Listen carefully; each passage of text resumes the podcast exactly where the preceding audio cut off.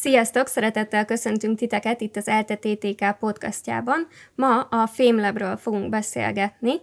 Ez egy tudománykommunikációs verseny tulajdonképpen. Négy éve szervezi a British Council és a Magyar Tudományos Akadémia itt Magyarországon, de egyébként nemzetközi, tehát négy éve van neki magyarországi fordulója. És a vendégeim pedig nem mások, mint egy-egy uh, döntős, illetve egy döntőt nyert a versenyző Vékony Kata, biológus doktorandusz, etológus, és Radványi Ádám, aki szintén biológus doktorandusz, pontosabban a végén jár már a tanulmányainak, és ő pedig elméleti evolúció biológiával foglalkozik. Sziasztok, köszöntünk titeket itt! Sziasztok! Szia. És hát vágjunk is bele a közepébe. Uh, mit kutattok, mivel foglalkoztok? Um, hát én az etológia tanszéken együtt élő kutyák szociális dinamikáját kutatom, ami ilyen nagyon bonyolultan hangzik, de igazából arról van szó, hogy azokban a háztartásokban, ahol több kutya van egy gazdánál, ott ezek a kutyák hogyan alakítják ki a, a kapcsolataikat, illetve hogy az két kutya kapcsolat az hogyan hat vissza a gazdával való kapcsolatra, meg egyéb képességekre, mint a szociális vagy egyéni tanulás. Ádám? Én pedig hát elméleti biológusként a növényrendszertani ökológia és elméleti biológiai tanszéken dolgozom Kunádám témavezetésével, ahol is a genetikai kód evolúcióját fog tártuk föl, vagy illetve igyekszünk föltárni, ami kicsit úgy kell elképzelni a problémát, mint, mintha egy számítógépes billentyűzetet próbálnánk kielemezni, tehát van egy billentyűzetünk, ahol ki vannak osztva a különböző betűk különböző pozíciókra, csak ez éppen az organizmusok esetében kicsit másképp néz ki.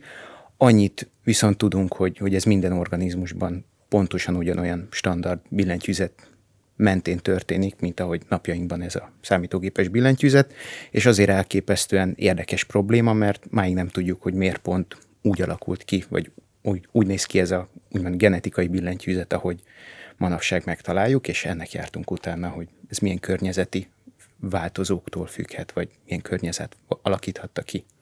És mit terelt titeket erre a tudományterületre, amit választottatok? Hát én uh, eredetileg villamosmérnöknek tanultam.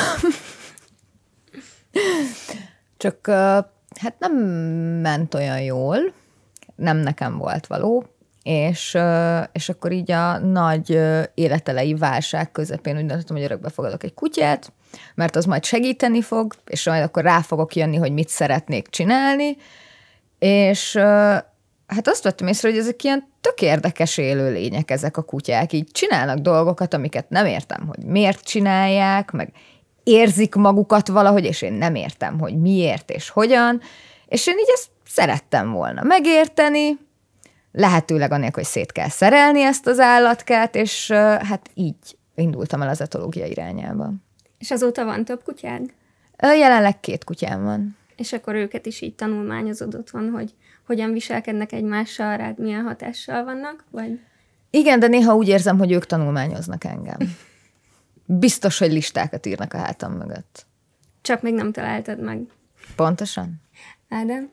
Hát ö, én kicsit célirányosabban jöttem már eleve az eltére, mert már gyerekkoromban úgy éreztem, hogy, hogy valami meglehetősen elrugaszkodott témával szeretnék foglalkozni, tehát mindenkinek vannak tipikus korszakai a, a, gyerekkorában. Nekem volt egy dinoszauruszos korszakom, aztán volt egy csillagász korszakom, meg, meg volt egy volt egy olyan korszak, mikor rájöttem, hogy ezt a kettőt valahogy lehetne kombinálni, és, és hát eredetileg asztrobiológus szerettem volna lenni, ami már így kicsit felnőtte fejjel egy, egy meglehetősen lehetetlen vállalkozás volt. Ugye az asztrobiológusok azok a földön kívüli élet lehetőségével próbálnak foglalkozni, ami ugye földön kívüli élet ismeretének hiányában meglehetősen kihívásokkal teli tudományterület, de végső soron megmaradt ez, a, ez az érdeklődési kör, és akkor így szépen lassan egy ilyen életkeletkezése irányba ö, indultam el már az egyetemi éveim elején is, tehát már, már a BSC-s szakdolgozatom is, is ilyen témában született meg, és hát végső soron így jutottunk el napjainkhoz, hogy máig egy, egy ilyen ősi, illetve az élet alapkövetelményeinek kialakulását szeretem a piedesztára emelni, ha szabad így fogalmazni. A Fémlabban egy három perces kis előadást kell ugye összeállítanotok, a kutatásotokból, vagy ahhoz kapcsolódó részből. Uh, tulajdonképpen hogyan, hogyan alakult ki bennetek, hogy mi legyen az a három perc, amit úgy tudtak elmagyarázni, hogy, hogy bárki megértse, akit az utcáról berántanak, és, és uh, érdekes legyen, és tényleg három percben mindenfélét belefoglaljatok? Hát nekem viszonylag egyszerű volt azért, mert én konkrétan a, a doktori kutatási témámnak a hátterét és az alapját kellett, hogy elmondjam. Jó, igaz, hogy másfél órát is tudnék róla beszélni, hogyha valaki ezt kérni, de megpróbáltam, tényleg egyszerű dolgom volt, én egy sokkal emberközelibb dologgal foglalkozom, mint Ádám. És megpróbáltam azokat a, a pontjait megfogni, azokat a dolgokat, amiket valószínűleg minden ember hallott már róla, vagy így, vagy úgy, vagy hülyeséget, vagy értelmes dolgot, és azok köré fölépíteni a három percet. Igaza van Katának, tényleg én, én is ezzel küzdöttem a Fémlab alatti időkben, hogy, hogy hogyan válasszam ki a témámat. Ugye a Fémlab előtt van egy ilyen válogatási uh-huh. forduló, oda, oda még a saját témámat vittem, tehát akkor mondtam el gyakorlatilag ugyanezt a billentyűzetes analógiát a genetikai kóddal kapcsolatban. És, és hát úgy a, a mesterkurzus, vagy nem tudom, valamilyen továbbképzésnek lehetne ezt, ezt titulálni, ahol, ahol szépen lassan megismertették velünk a tudománykommunikáció alapjait.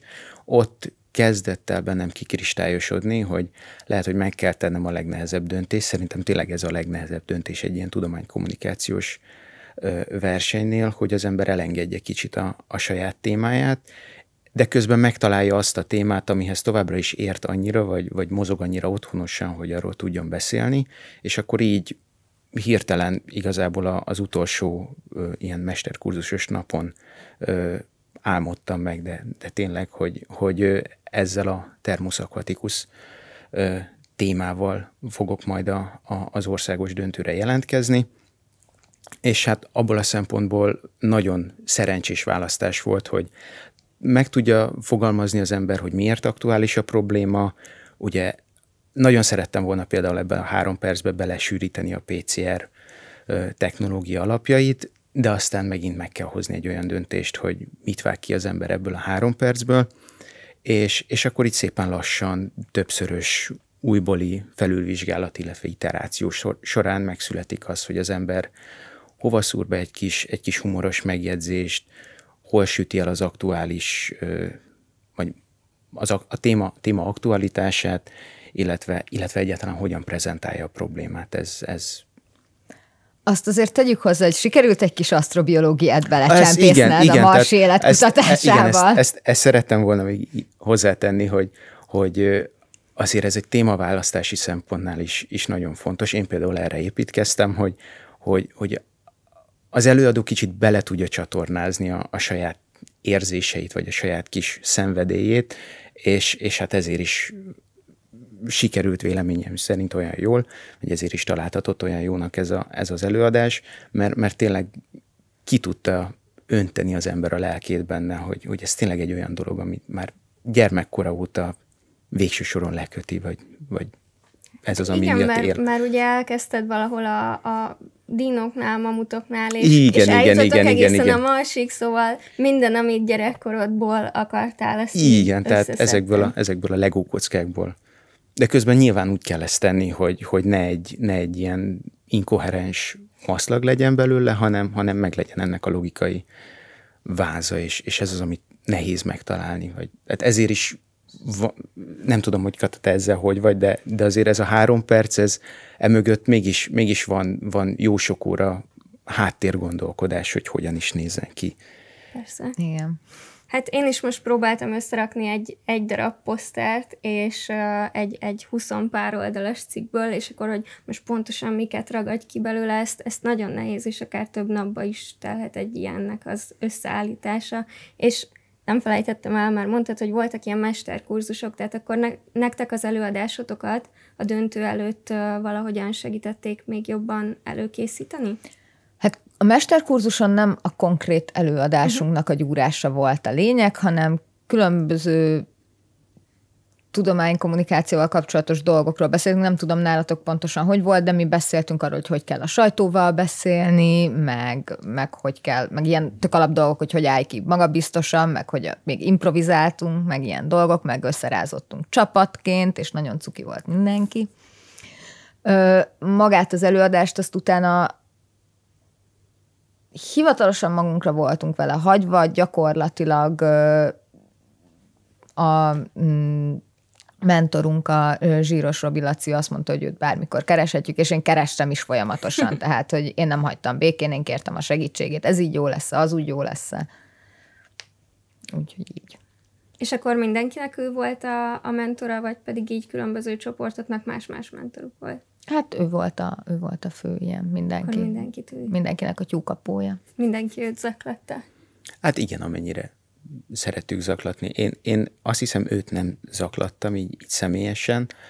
Nálunk annyiban volt kicsit más, hogy, hogy a, az utolsó napon, vagy hát a második napon, mert két napos volt, ott, ott kettő külön csoportban adtuk elő a, a, az akkori tervezetet, uh-huh. fogalmazunk így, és akkor mindenki, mindenki abból a csapatból még ilyen plusz visszajelzésekkel segítette a, az előadás összeállítását, hogy mit lehetne másként, és, és ténylegesen ilyen gyakorlati szempontok is felmerültek, hogy mikor vegyem elő a termoszt, mikor mondjam el, hogy mi van a termoszban, és, és ilyenek.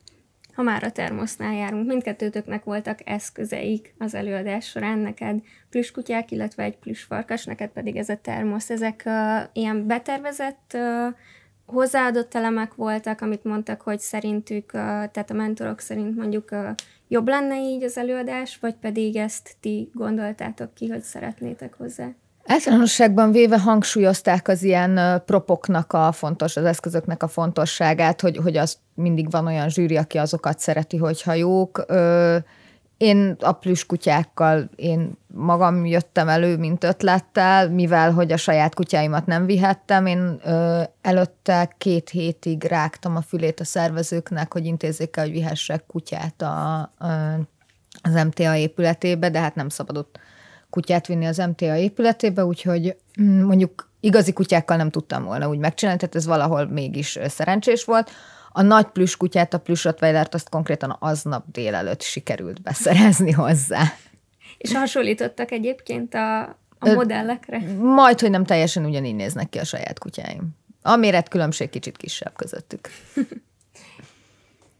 hát ö, én jó sokat gondolkoztam rajta, hogy az ember hogyan mutat be egy baktériumot, tehát ez nem egy triviális kérdés, és, és hát annyi ö, előnye volt a, a, a Thermus aquaticusnak, vagy legalábbis aki a, a reflektorfényben állt akkor, hogy, hogy ennek egy elég specifikus környezeti igénye van, ez a 70-80 Celsius fok pedig, pedig segített abban, hogy akkor nagyjából ö, rálássak arra, hogy, hogy mivel lehetne ezt a különleges ö, környezeti elvárást demonstrálni, de de a, a mesterkurzuson például egy egyszerű ilyen illóolajos flakonnal próbáltam szimulálni a, a termosz létezését. De igen, az, az utána meg, meg külön kérdés, hogy, hogy mennyire szükséges egy prop, meg hogy az, az mennyire képezi részét az előadásnak, tehát nyilván ha az ember kutyákról beszél, akkor, akkor könnyű belefoglalni a, a, a, az előadásba, elnézést, hogy így... Vág még a fejemhez, hogy milyen könnyű dolgom volt. Na jó, de azért mégiscsak más, más szintű a, a, a prezentációs probléma. De végül ezt meg lehet oldani annyival, hogy az ember megkocogtatja a termoszt, ami nem termosz természetesen, hanem egy különleges tartóedény, ami nyilván a termosz aquaticus tartalmazza, de, de hogy azt valahogy mégis az előadás részévé kell tenni, hogyha valaki gondolkozik ilyen prop, propok használatán egy, egy ilyen pitch talk során. Csak már én, én nézegettem a különböző videókat, és akkor voltak itt lábosok, vagy például Kistótági még a legelső magyarországi uh, fordulóban, ő, ő azt hiszem egy kanalat vitt, hogy, hm. hogy eteti a kis láthatatlan babáját, úgyhogy uh, akkor a kreativitást ezt így muszáj uh, jól felnyomni, és akkor, hogyha ha van rá lehetőség, akkor szerintetek érdemes valamilyen eszközt beleszülni, ha nem túl erőltetett. Azt mondanám, hogy mindenképp érdemes beleszülni egy eszközt, hiába három perc, és hiába három perc alatt nem lankad az embernek a figyelme, alapvetően vizuális teremtmények vagyunk, és, és nehéz azzal lekötni valakit, hogy csak beszélünk. Ehhez kell valami, amit, amit mellette nézhet is, vagy, vagy felkelti az érdeklődését. Ugye egy normál esetben, hogyha az ember így emberek előtt előad valamit, van egy diasora, meg ilyenek, na az itt nincsen, és ezt valamivel helyettesíteni kell. Uh-huh. És mennyire gyakoroltátok be egyébként az előadásotokat? Mert ugye nyilván az nem lehet cél, hogy teljesen magától jöjjön, kell egy kicsit randomitás benne, meg hogy egy kicsit spontán legyen. Én elég sokat gyakoroltam előtte, de elég sok dolog volt, ami aznap állt össze, és nem lehetett annyira begyakorolni. Például az, hogy ilyen a nagyobbik plüskutya sokáig nem is volt meg. Ö, én videóztam magamat amúgy. Uh-huh. Tehát, hogy, hogy én, én levideóztam magamat, és megnéztem, hogy, hogy mennyire tűnik úgy, hogy így tudom, mit csinálok, mert ez volt, ez volt igazából a lényeg, hogy, hogy így úgy nézzek ki, mint aki tudja, hogy mit csinál, még akkor is, hogyha amúgy fogalmam sincs róla. Én el tudom képzelni, hogy Kata így áll otthon, videózza magát, és akkor Kat! Újra! Újra!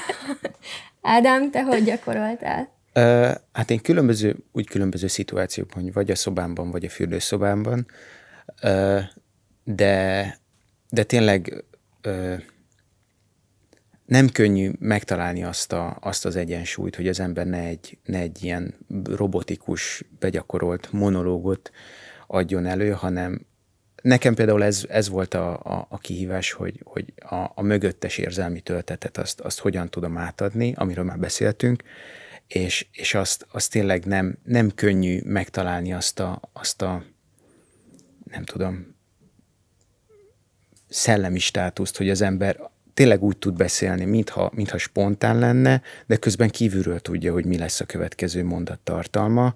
Nyilván nem kell szóról szóra begyakorolni, de, de valahogy a, a, a szimbolizmus hátterét, vagy nehéz ezt megfogalmazni, de hogy tényleg tudja az ember, hogy, hogy ebben a mondatban ezt mondom el, a következő mondatban így mondom el, de közben így utalok az előző mondatra, és az, hogy ez ne egy, egy szöveg mentén történje, hanem egy ilyen, ilyen belső képrendszer alapján, ezt most tényleg nem fogom tudni rendesen elmondani, azt, azt ki kell gyakorolni, és, és ez,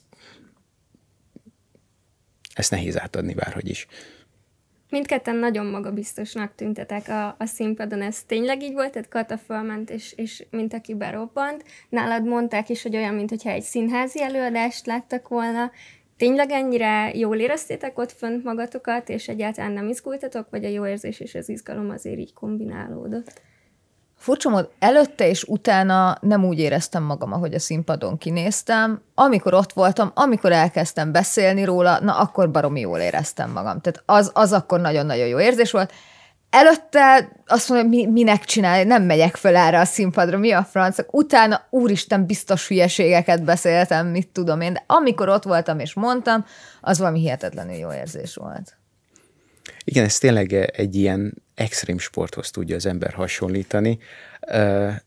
Én előtte lift beszéden például évekig küzdöttem azzal, hogy ne remegjen minden végtagom, tehát olyan adrenalin lökettel dolgozik ilyenkor az ember, hogy, hogy nem tudtam megállni, hogy a lábam az ne, ne Nekem járjon, mai napig egy... remek. De igen, tehát Nagyon hogy ezzel... Durva. Érzem, ahogy fölmegyek, érzem, hogy remeg, és nem tudom, hogy a beszéd közben mikor múlik el. Igen. Nekem itt a podcastok elején mindig remegek, úgyhogy el is rejtem a kis kezemet, csak hogy tudjátok. És, és amikor már megvan az első kettő mondat, akkor utána egy kicsit, kicsit rendben van, de ez az első pár másodperc, pláne, hogyha három perced van, és mondjuk egy percig izgulsz, és kapkodod a levegőt, igen, és talán az előző kérdésre visszautalva, lehet, hogy ez is a, ez is a kulcsa, hogy, hogyha egy prezentációnak megvan az első, hát ilyen 10%-a talán, vagy nyilván ez prezentációtól függ, de például ebben a három perces beszédben nyilván az első 10 másodperc az, ami eldönti, hogy egy ember hogyan fog szerepelni, azt kell nagyon, nagyon tökéletesre megkomponálni, illetve tökéletesre begyakorolni, mert már az ad a, a, a, a bemutatónak egy olyan, olyan önbizalom boostot, vagy önbizalom löketet, hogy, hogy később már lendületből már megy át az egész prezentáción. Ez az egyik kérdés. Az, hogy az ember mennyire magabiztos egy ilyen előadás során, azt nem szeretném elárulni, de, de én, én nem színpadon, nem színpadon egy, egy hihetetlenül introvertált, introvertált ember vagyok, és, és nem nagyon szeretek így tömegben megmutatkozni, de mégis ö, színpadon előadni, meg, meg a szenvedélyem. Mindent a tudományért. I- igen, igen, lehet hogy, lehet, hogy ez áll a háttérben. Említetted a lift beszédet, akkor más tudománykommunikációs versenyeken is szoktál szerepelni. Ö, hát főként lift beszéden, legalábbis uh-huh. az volt az, ami talán elindított ezen az egész tudománykommunikációs terepen. Az is egy ilyen hobbi. rövid formátum. A libeszéd az talán annyiban különbözik, most nem tudom pontosan, de ott, ott kb. két perc áll az uh-huh. ember rendelkezésére, és ugyanúgy, mint a fémlep során, ebbe a két percbe kell meggyőzni a hallgatóságot. Valami olyasmi körítés áll mögötte, hogy egy, egy, egy régi ismerőssel futsz össze egy liftben, és csak két perced van, ha megkérdezi, hogy, hogy mivel foglalkozok, két perced van elmondani, hogy, hogy konkrétan akkor mivel is tengeted napjaidat. És hát nyilván a fémleb során ez, ez segítség volt, hogy korábban a live beszéd alkalmakkal már az ember be tudja gyakorolni, hogy, hogy milyen szempontok szerint állítsa össze, vagy hogyan, hogyan készüljön neki egy ilyen előadáshoz. És Kata, te milyen más versenyeken szoktál szerepelni? Én uh, szindikátoron voltam uh-huh. előtte, uh, ott is három perc van, viszont ott diasort lehet, illetve kell is használni, és ott kitétel, hogy ott csak és kizárólag saját kutatást mutathat be az ember, meg saját témát. Ott döntős voltam, de nem értem elhelyezést. Amúgy nagyon jó volt, nekem a fémlap kicsit jobban tetszett, mert én nagyon szenvedek mindig, amikor diákat kell csinálnom. Tehát ne, nekem valahogy ahhoz nincs meg, nincs meg a megfelelő kattanásom, hogy én ott a diákat csinosítgassam, meg szépítgessem. Igen, gondolom a szintigátor akkor olyan, mintha, mintha a részvény tulajdonosokat kéne meggyőznöd, hogy, hogy ebbe bele kell fektetni mindenképp.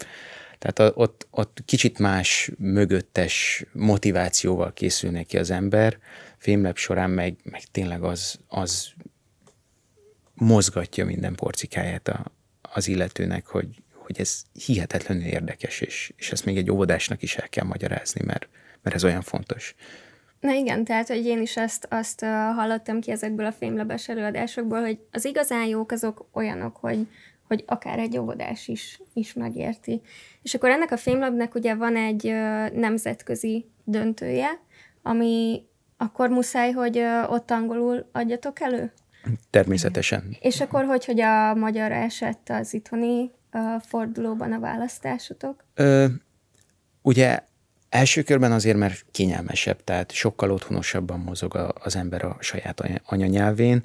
Ö, másrészt úgy kicsit olyan, mint egy kísérlet ez, hogy, hogy nehéz akkor standardizálni, ha valaki angolul beszél, valaki magyarul. Ugye a múlt, az elmúlt alkalmak során sokszor volt angol Tavaly előadás nem. is. Hát volt külföldi, tehát Magyarországon külföldi hallgató, aki, aki adott elő, és hát ő értelemszerűen angolul volt, de nekünk bátorították, hogy magyarul adjunk elő, tehát hogy, hogy, hogy a magyar döntőben az anyanyelvünkön adjunk elő. Uh-huh. Nálunk két olyan magyar volt, aki angolul adott elő. Amúgy. És ehhez képest akkor mennyivel volt nehezebb angolul előadni a nemzetközi döntőn, mert Kata, te már túl vagy rajta?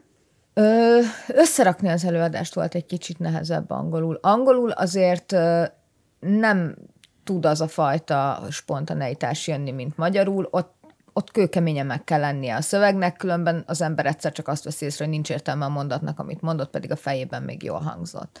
Tehát az, azt kőkeményen meg kell írni, azt, azt sokkal jobban meg kell koreografálni. De hogyha ez megvan, akkor nem nagyon éreztem, hogy, hogy nehezebb lenne angolul, mint magyarul. Viszont sokkal rosszabb volt online, mint élőben. Uh-huh. De nektek most már élőben lesz? Vagy? Nem, nekünk is nekünk online is lesz, online. és hasonló problémákkal küzdök, tehát tudom, hogy magyarul előszeretettel szeretek barokk körmondatokban, ahogy irodalomtanárom fogalmazott annak idején, fogalmazni, és, és hát talán ez, ez egy minimális pozitívum, hogy angolban kényszerítve vagyok arra részint az angol nyelvtudásom szintje miatt is, de részint, mert, mert kevésbé vagyok otthonos abban a nyelvben, tehát egyszerűbb mondatokra fogok valószínűleg hagyatkozni, ami tudománykommunikáció szempontjából nyilván sokkal jobb, vagy hát uh-huh. könnyebb megérteni úgy az információt, illetve most, hogy vissza referáljak a régebbi kérdésre, hogy magyarul voltak az előadások, ugye azon is el kell gondolkodni, hogy hogyha egy itthoni rendezvényről van szó, ahol a tudomány kommunikáció az elsődleges cél, akkor azt, akkor azt tudatosítani kell, hogy, hogy valószínűleg a hazai közönség kis hazánk elég sajátos angol nyelvtudási szinten rendelkezik. Szerintem ezt nem kell rejtegetni. Előnyösebb, ha az ember magyarul ad elő, illetve könnyebben átjut az információ a, a laikusabb közönségnek is. Ez tudománykommunikációs rendezvény, most függetlenül attól, hogy ez egy döntő, meg verseny, meg ilyesmi, a cél mégiscsak az, hogy legyenek emberek, akik megnézik, és, és a tudományt értik belőle, és látják benne, és, és szeretni fogják. Igen, meg hát egy óvodást hogyan inspirálnál arra, hogy etológus vagy evolúcióbiológus legyen, hogyha Pontosan. nem magyarul beszélsz nyilván. És a nemzetközi fordulónál is kaptatok segítséget a felkészülésben, vagy ott már nem voltak ilyen mentorálások?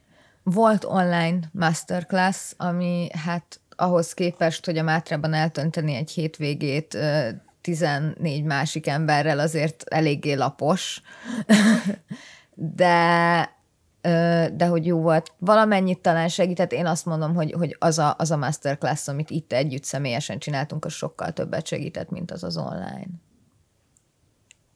Ugye én még nem voltam részes egy, egy második masterclassnek, de, de csak, csak ugyanazt tudom elmondani, hogy, hogy a, a Mátrában töltött az a két nap, az, az hihetetlen mértékben meg tudja változtatni azt, ahogy az ember még veterán beszélőként is, de, de, de hogy hogyan gondolkodik el egy ilyen, egy ilyen előadási problémán, hogy hogyan azonosítja azokat a, azokat a fő irányelveket, amik alapján később felépíti ezt a, ezt a beszédet. Ez, ez abszolút felnyitotta a szemünket, és ezt szerintem az egész ezévi közösség nevében mondhatom. És egyébként mind a ketten ugye meghallgattátok a többi embernek az előadását. Volt olyan, amiből ti is valami újat tudtatok hazavinni? Mm, már mint előadásilag, vagy információ és tudományos tartalmilag? Információ és tudományos tartalmilag inkább. Ami úgy titeket is meglepett, hogy hm, erről még nem is hallottam, vagy nem így hallottam róla, vagy ez mennyire jó előadás volt, és megfogott egy kicsit. Na most tartalmilag előadásból nem, mert mi két napig előtte arról beszéltünk, hogy mit csinál a másik, tehát, tehát így, ilyen módon újat tanulni más előadásából ö, nem nagyon uh-huh. sikerül, de, de az, hogy, hogy, hogy jól előadni, és, és azt a témát, amit előad jól előad, az, az, aki nálunk a mi évünkben a második lett, az Erika, ő egy agykutató, hát egyrészt zseniálisan ad elő, ő neki a, ő neki a selejtező videós köre az angolul volt, és hát ő egy kicsit jobban beszél angolul, mint én magyarul. Zseniális volt. Az, az, ahogy neki volt egy hát kis technikai problémája a döntőn, és ahogy így lépett át rajta, és ment tovább, mintha semmi nem történt volna. És hát azt, hogy, azt, hogy a neurális hálóknak a működését képes elmagyarázni egy hagymával, egy hagymával, úgy, hogy tényleg egy óvodás is megértse, hát ez zseniális volt. Ez zseniális volt. Igen, akkor kezdi el az ember igazán értékelni mások kihívását, vagy hogy másnak mennyire nehéz dolga volt, mikor, mikor igazán megismeri. Velünk is ugyanez volt, két napig csak arról beszéltünk, hogy, hogy a másik mivel foglalkozik, és, és akkor jön rá az ember, hogy te jó ég, az én dolgom ehhez képest Neked mennyivel, is ez volt. Mennyivel mit egyszerűbb. Én itt? Mindenki hát, ezt érzi Mit szerintem. keresek én itt? Hát itt, itt ezek az emberek ilyen komoly kutatók, igen, és igen, igazából igen. én nekem ilyen tök emberközeli témám van. Én csak a kis plüskutyáimmal jöttem, igen. meg a termoszommal, de ez valahogy így van, tehát hogyha összeengedsz egy csomó kutatót, akkor, akkor mindenkiben biztos benne van ez, hogy, hogy úristen, a többiek mennyivel jobbak, de, de valahogy meg a te témád meg annyira kedves neked, hogy, ez, hogy ez végül nem van. érzed rosszul Persze. magad, csak, csak az, hogy azt a mennyi sok okos ember van körülöttem. Meg aztán mennek az éjszakában nyúló beszélgetések, ma senki nem tud leállni a saját témájával. És uh, még egy kicsit így visszakanyarodva a versenyre, mert egy picit elkalandoztunk, um, Kik segítették egyébként még a felkészüléseteket, mármint nem professzionálisan, hanem mondjuk barátok, családtagok, hasonlók, ők, ők segítettek-e nektek ebben? Hát már az, hogy elviseltek ez alatt az idő alatt, szerintem az egy, az egy hatalmas dolog. De a plüskutya beszerzésben például párom nagyon sokat segített. Vagy esetleg témavezetők, ilyesmi még? Ö, én nem emlékszem arra, hogy valaki így, már hogy nyilván a, a, ott, az ottani csapattól eltekintve lett volna, lett volna aki, aki direkte, nem is nagyon szerettem teregetni, hogy, uh-huh. hogy éppen mivel készülök, szerettem volna, ha ez mindenkinek meglepetés lesz, és akkor így nem, löv, nem lövöm le a, a, a, az előadás poénját. Ö, tehát így direkte senki nem ö, segítette, vagy nem, nem volt hatással az előadás kialakulására, de, de azért egyrészt a sok évi, vagy tehát az ember néha, néha már megpróbálkozik azzal, hogy más témában, de, de elmagyarázza egy kicsit komplexebb témának a részleteit, pusztán ez, hogy, hogy kicsit belője, illetve ez az, ami megint egy ilyen művészet, hogy, hogy az ember belője azt, hogy a közönség az, az mennyire, á, mennyire van tisztában a, a, az adott tudományterülettel beszélünk biológiáról, vagy szűkebb értelemben etológiáról. Szóval igen, konkrét segítségem nem volt benne, nem azért, mert nem szeretem a kritikát, hanem egész egyszerűen ilyen belsőleg építem föl. Nekem a, nekem a nemzetközi forduló előtt viszont a tanszékről baromi sokat segített uh, Tamsa Faragó Tamás, mert uh, oda nem saját témát vittem. Uh-huh. Oda, oda egy olyan témát vittem, ami, ami neki nagyon szívügye, ez a van-e PTSD kutyákban, és azt hogyan tudjuk kutatni, és miért akarjuk kutatni, és miért szeretnénk végre egy pályázatot nyerni rá, hogy ezt kutathassuk. Úgyhogy, úgyhogy ott, ott abban ő nagyon-nagyon sokat segített, mert, mert az egy dolog, hogy én elég sok információt magamra szedek a, az idő folyamán erről a témáról, de az, hogy ő viszont ebben nagyon mélyen beleásta magát, és van egy olyan tudásra, amit, amit én nem fogok csak így összeszedni. Ö, illetve hát ö, a döntőhöz az online-ban, a technikában is baromi sokat segített, mert hogy, mert hogy így, így ilyen mikrofonok, amik nem ilyen bénák, mint ami a fejhallgatómon van, meg értelmes képminőségű kamera, meg ilyenek, hát igen, az az embernek nem feltétlenül van csak úgy otthon. Persze. És hogyha valakinek megjött a kedve például ilyen tudománykommunikációs versenyeken való szerepléshez, akkor mit üzennétek nekik?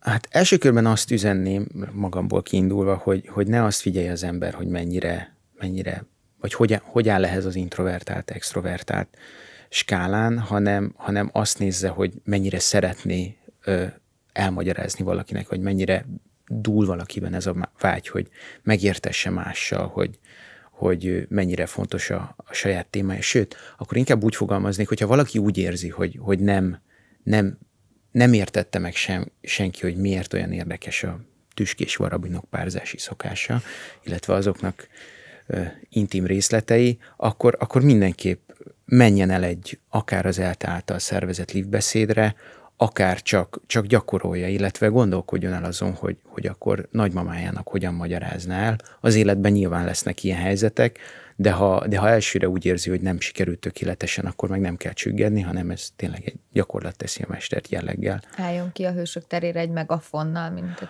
térítő, és mondja ezt, el. Ezt, ezt talán nem javasolnám senkinek. Én legalábbis ezt nem tudnám csinálni, de ha valaki érez erre késztetést, akkor nyugodtan. A lényeg az, hogy, hogy nem kell félni a, a közönségtől, mert, mert teljesen más szituáció az, ha az ember ha az ember úgy áll a közönség elé, hogy a közönség várja, hogy mondjon uh-huh. valamit, és akkor nem egy ilyen kelletlen egyénként lép színpadra, hanem úgy, akitől várják a, az információt. Szerintem, hogyha valaki azon gondolkozik, hogy szeretne megpróbálkozni ezzel a tudománykommunikációval, akármilyen módon, akkor az a legfőbb, hogy igen, menjél, csináld, csináld, jó lesz. Most nem hiszed el, hogy jó lesz, de jó lesz, nagyon jó lesz. És uh, igazából, tehát, hogy szerencsére több lehetőség is van arra, hogy az ember különböző módokon és szinteken ö, ki tudja próbálni magát tudománykommunikációban, akár egy liftbeszéd, akár évente a szindikátor, akár ami a filmlapnak majd az utód rendezvénye lesz, nem tudom pontosan mi lesz a neve, de, de egy csomó lehetőség van, és, és csinálja, próbálja meg. Ö, teljesen más, tényleg teljesen más az, amit az ember előtte érez és fél, és nem meri, mint az, amikor elkezdi csinálni. És hogyha valaki eléggé szereti azt, amit csinál, és elég lelkesen beszél róla, akkor én ebben teljesen biztos vagyok, hogy a közönség egész azt arra fog gondolni utána, hogy ez a legjobb dolog, amit csinálni lehet a világon, és, és tényleg. Mert az átragad, a lelkesedés az átragad. Igen, és még annyit tennék hozzá, hogy nincs olyan téma, ami, ami nem elég izgalmas, vagy semmiképp sem érdemes úgy hozzáállni, hogy á, az én témámat úgyse lehet elmagyarázni, vagy, vagy, mi, vagy ami még rosszabb, hogy miért, miért akarnám elmagyarázni a, a, azt, hogy, hogy én mivel foglalkozom, ez talán a legrosszabb, amit egy kutató megtehet, és ezért is alakul ki egy ilyen, egy ilyen kutatókkal szembeni ellenérzet, hogy mégis mit csinálunk mi a mi kis elefántcsontornyunkba, muszáj elmesélni, hogy, hogy mivel kutatunk, még, még ha teljesen irrelevánsnak is tűnik a téma hétköznapjaink szempontjából, mert egyrészt mindenképp lehet találni valami olyasmit, amivel hasznossát, nem is az, hogy hasznos, hasznosnak tudjuk festeni, de, de mindenképp meg tudjuk találni azt, hogy miért is hasznos ez, vagy hogy a jövőben miért hasznos. Igen, egy idő után minden, minden beépül a Igen. mindennapi életek, életbe. Úgyhogy ne felejtsétek el, ahogy Kata is mondta, hogy csináljátok, jelentkezzetek, jó lesz, és hogyha szerintetek ez a mai beszélgetés jó volt, remélem úgy éreztétek, akkor nyomjátok meg a tetszik gombot, iratkozzatok fel a csatornánkra, a, egyébként visszahallgathatjátok ezt az adást, hogyha lemaradtatok bármelyik részéről Spotify-on, Apple Podcaston vagy Google Podcaston, és jövő héten pedig ugyanitt, ugyanekkor találkozunk. Sziasztok, nektek pedig köszönöm, Sziasztok. hogy jöttetek. Sziasztok!